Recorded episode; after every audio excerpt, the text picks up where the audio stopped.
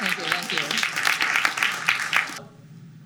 So mom is mom has disappeared, and Rowan, this little child, he's heartbroken. He doesn't understand why she's gone and why she left. And dad's got his own grief about this that he's dealing with in his own quiet way. And Rowan needs to understand that it's like not his fault, but dad doesn't want to get into the whole fairy thing because Rowan, of course, doesn't know that he's half fairy because they're passing as humans.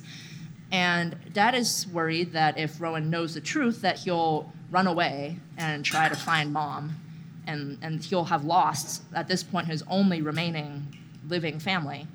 So he tells like a twisted version of the truth, which is that mother was taken by the fairies, that she was kidnapped.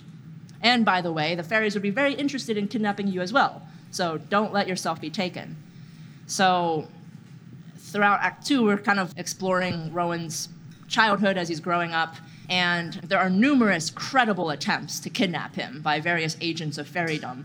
And usually they like take the guise of some animal and come and befriend him and then start to lead him away. And uh, there are a couple close calls. So dad, he starts implementing like security measures. So he's got like a kooky fairyologist consultant like person who like advises him. So first they what they do is they ward the castle. So the castle is like inherently a place of power that's like very old, has been in their family a long time. And, and then over each of the windows and doors and entranceways, they create these wrought iron metalworks because iron is basically like anti is like an anti-fairy substance. And so they create these ironworks and cast these like rituals on them. And now it's essentially like an invisible force field that encases the castle, and the castle is like an anti-magic zone that fairies the fairies cannot enter without the explicit consent of the master of the house. So Rowan is drilled very, very early, but because like he's you know part of this lineage, like under no circumstances should you ever let anyone in. You should never personally invite anyone in because if they're a fairy, that lets them come in, and if they're not a fairy, like the servants can let them in. So they've got the castle warded, and as long as Rowan is inside, like he's safe. Uh, fortunately, Rowan does not like being inside. He's like this wild child, half fairy person. Like he wants to be outside all the time, and then he's vulnerable when he's outside, and so they have to increase their security and they have to like provide him some way of being protected when he's outside. So they fashion these like iron protectants for him to wear that as long as he's wearing them, he can't be seen or touched by fairies. The unfortunate thing though is that iron hurts him if he were a full fairy, it would burn him. Like he would like catch on fire when he's touched by iron. But he's only half fairy, so instead it leaves no marks and does no obvious damage, but it just is painful to touch. And the tragic thing is they don't believe him that it hurts, because Rowan is in general like a very willful and eccentric person, and he also doesn't like getting his hair cut or wearing shoes, and he's proven himself like willing and capable of lying, cheating, manipulating his way out of wearing shoes. And like they're trying to get him to like put on his iron protectors. He's like, I don't want it. You know, you're not very articulate as a young child, and they just think he's like being a brat. So this poor kid wants to be outside all the time, has to wear these like essentially like torture devices to go outside, and sometimes he just gets fed up with the whole situation and he'll like escape out the window onto the roof. And then there are these sequences where like you know he's kind of dancing under the stars and indulging his fairy, like wild child, hippy dippy animal urges. And these moments are the only time that mom can ever see him when he's outside the wards without his protectants. And so to her, it looks like this kid is miserable. Like she only ever sees him when he's at his most exasperated. So to her, it's like he's look at him, he's such a fairy, and he, to her, it looks like he's being like abused and repressed. And so she's like more determined than ever to like get him back. And there starts to be these like weird occurrences in the kingdom, like lots of random bad luck. Like a storm will cause a tree to fall on a building, and it's like, oh, that's unfortunate. But then stuff like that starts happening more and more and more frequently to the point where it starts to feel supernatural. So dad has to spend increasing amounts of time outside of the castle dealing with shit. And Rowan is left alone increasingly. And when he ventures to express some like sadness or resentment about that, like dad's pretty brusque about it. He's like, "Well, yeah, like this is what it means to be rulers." you've grown up with all these privileges, like you have, you've always had the best of everything, and those privileges don't come for free. The price is that your life doesn't really belong to you, it belongs to them. So you just gotta suck it up. And so these are kind of like the values that Rowan learns from his father.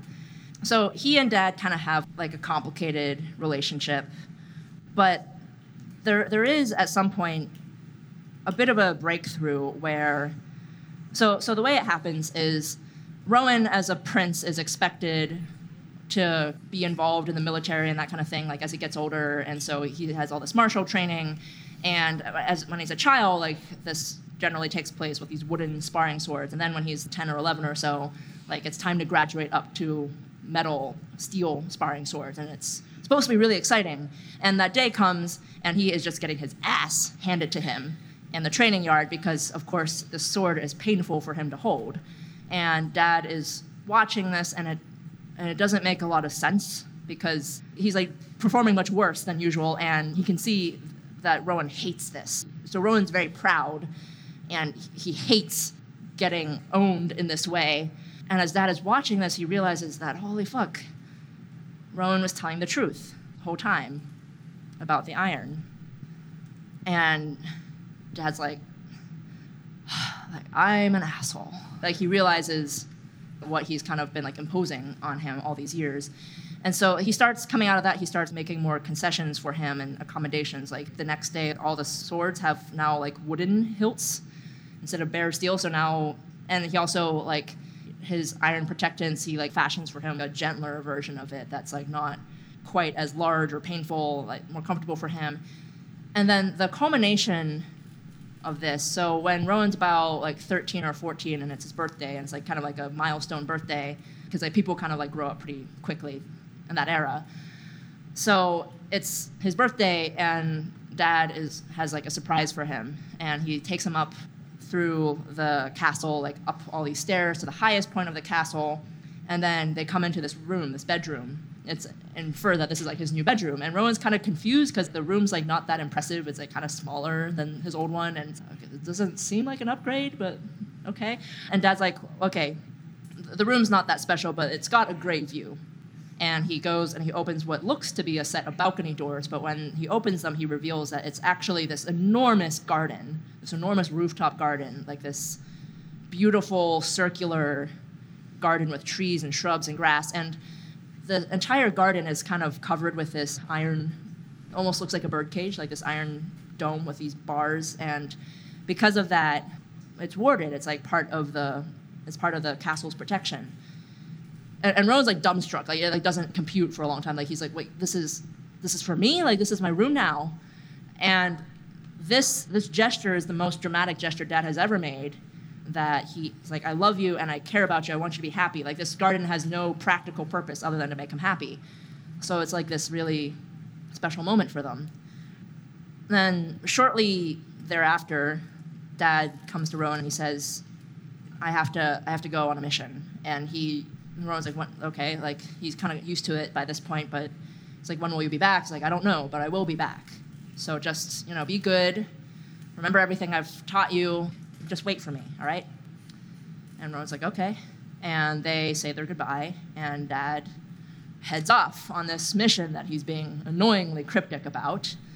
And so now Rowan's alone at the castle, and while Dad's away, we sort of explore like so. So this has been going on for a while, but it's been getting worse as he gets older. So he's having these like various struggles with the staff. In particular, there's like a chancellor figure who's the second in command, like the guy who's in charge when Dad's away, and when dad's away, the number one imperative that he like places on his staff is make sure that Rowan does not get kidnapped by fairies. Like that is rule number one. And so Rowan, you know, he's like 13 or 14. He's like starting to take on a role in the military, and he's trying to like be taken seriously. He's like this preteen pipsqueak, but trying to be taken seriously. And like it really does not help that he's being coddled and babied and like fussed over all the time. And so they're having their various struggles. And then they get word at the castle that dad has disappeared. So dad had left with this entourage of people, and just one morning, he was gone. They couldn't find him. Like there was no sign of struggle. It was like he evaporated.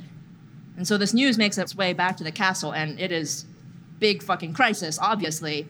And it brings to a head this conflict that's been brewing between Rowan and this Chancellor guy, where Rowan's reaction is like, holy shit, like we, we have to find him, we have to go out, we have to figure out what happened to him.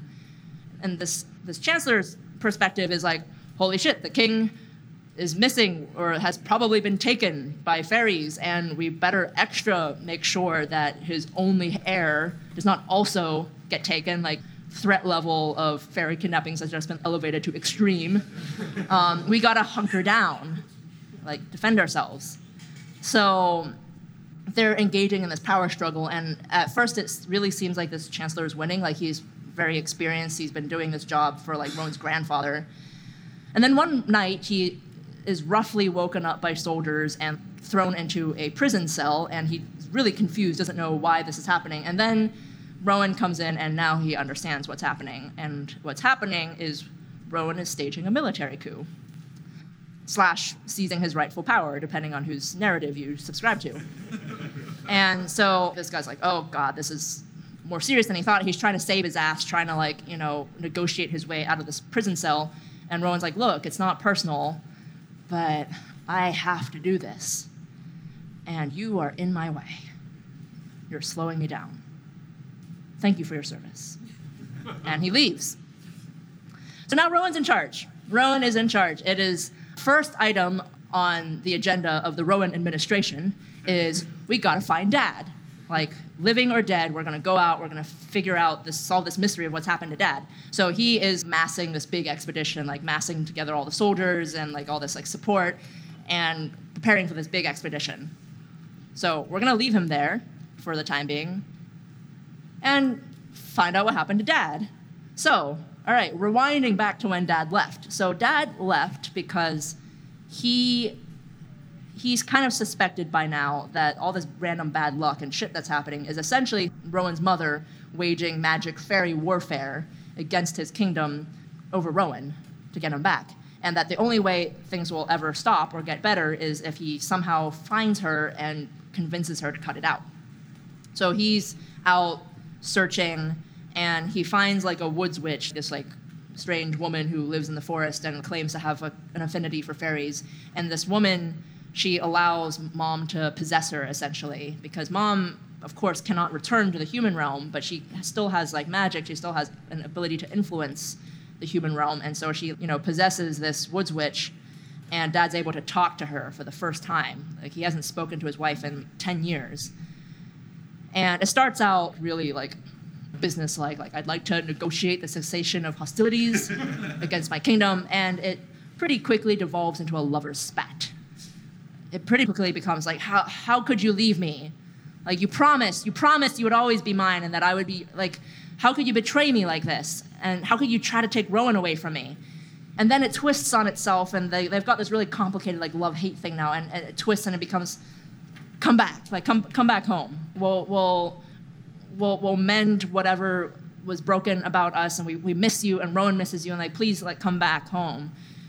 And she tells him that he, she can't and he hadn't realized he hadn't known that that the magic she's magically barred from returning to the human realm. So he's processing that this news and, and then she turns it around. She's like you and rowan should come and join me in fairy world.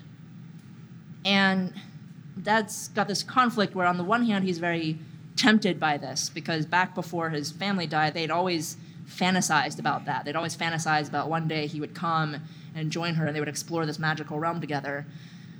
But he's like, I, I can't, you know, I've got these duties, and now they're just rehashing and rehashing this fight that they've had countless times by now. And they're at this impasse, and then they finally they finally reach this compromise, this deal. And this is how it works. So she will stop her warfare, and in exchange, he will come with her to Fairy World for one day. And during that day, he will consent to being placed under a spell that causes him to forget that his family ever died. Because her hypothesis is that this whole narrative about honor and duty and obligation is really an elaborate cover story for him, like being still really fucked up about what happened to his family and not really confronting it. And that if he if that hadn't happened, that this is his true heart's desire to come and live with her. And so he he takes her up on it. He's like, okay. And, and then the second part of the deal is that he will relax the wards of the castle so that she can scry on Rowan. Even if she cannot enter, she can at least see him. And the way that these wards work, they're like keyed to the, the master of the castle, and so he can do this by just consenting to it, just like you can invite a fairy in. So they go, and he goes with her, and they have this beautiful day in fairy world. Like you know, this the spell takes effect, and he, and his memory now, like they never died, and and he eventually like ran away with her, like he always wanted to, and now they live together, and they're like so in love, and and his like personality reverts overnight back to how he used to be.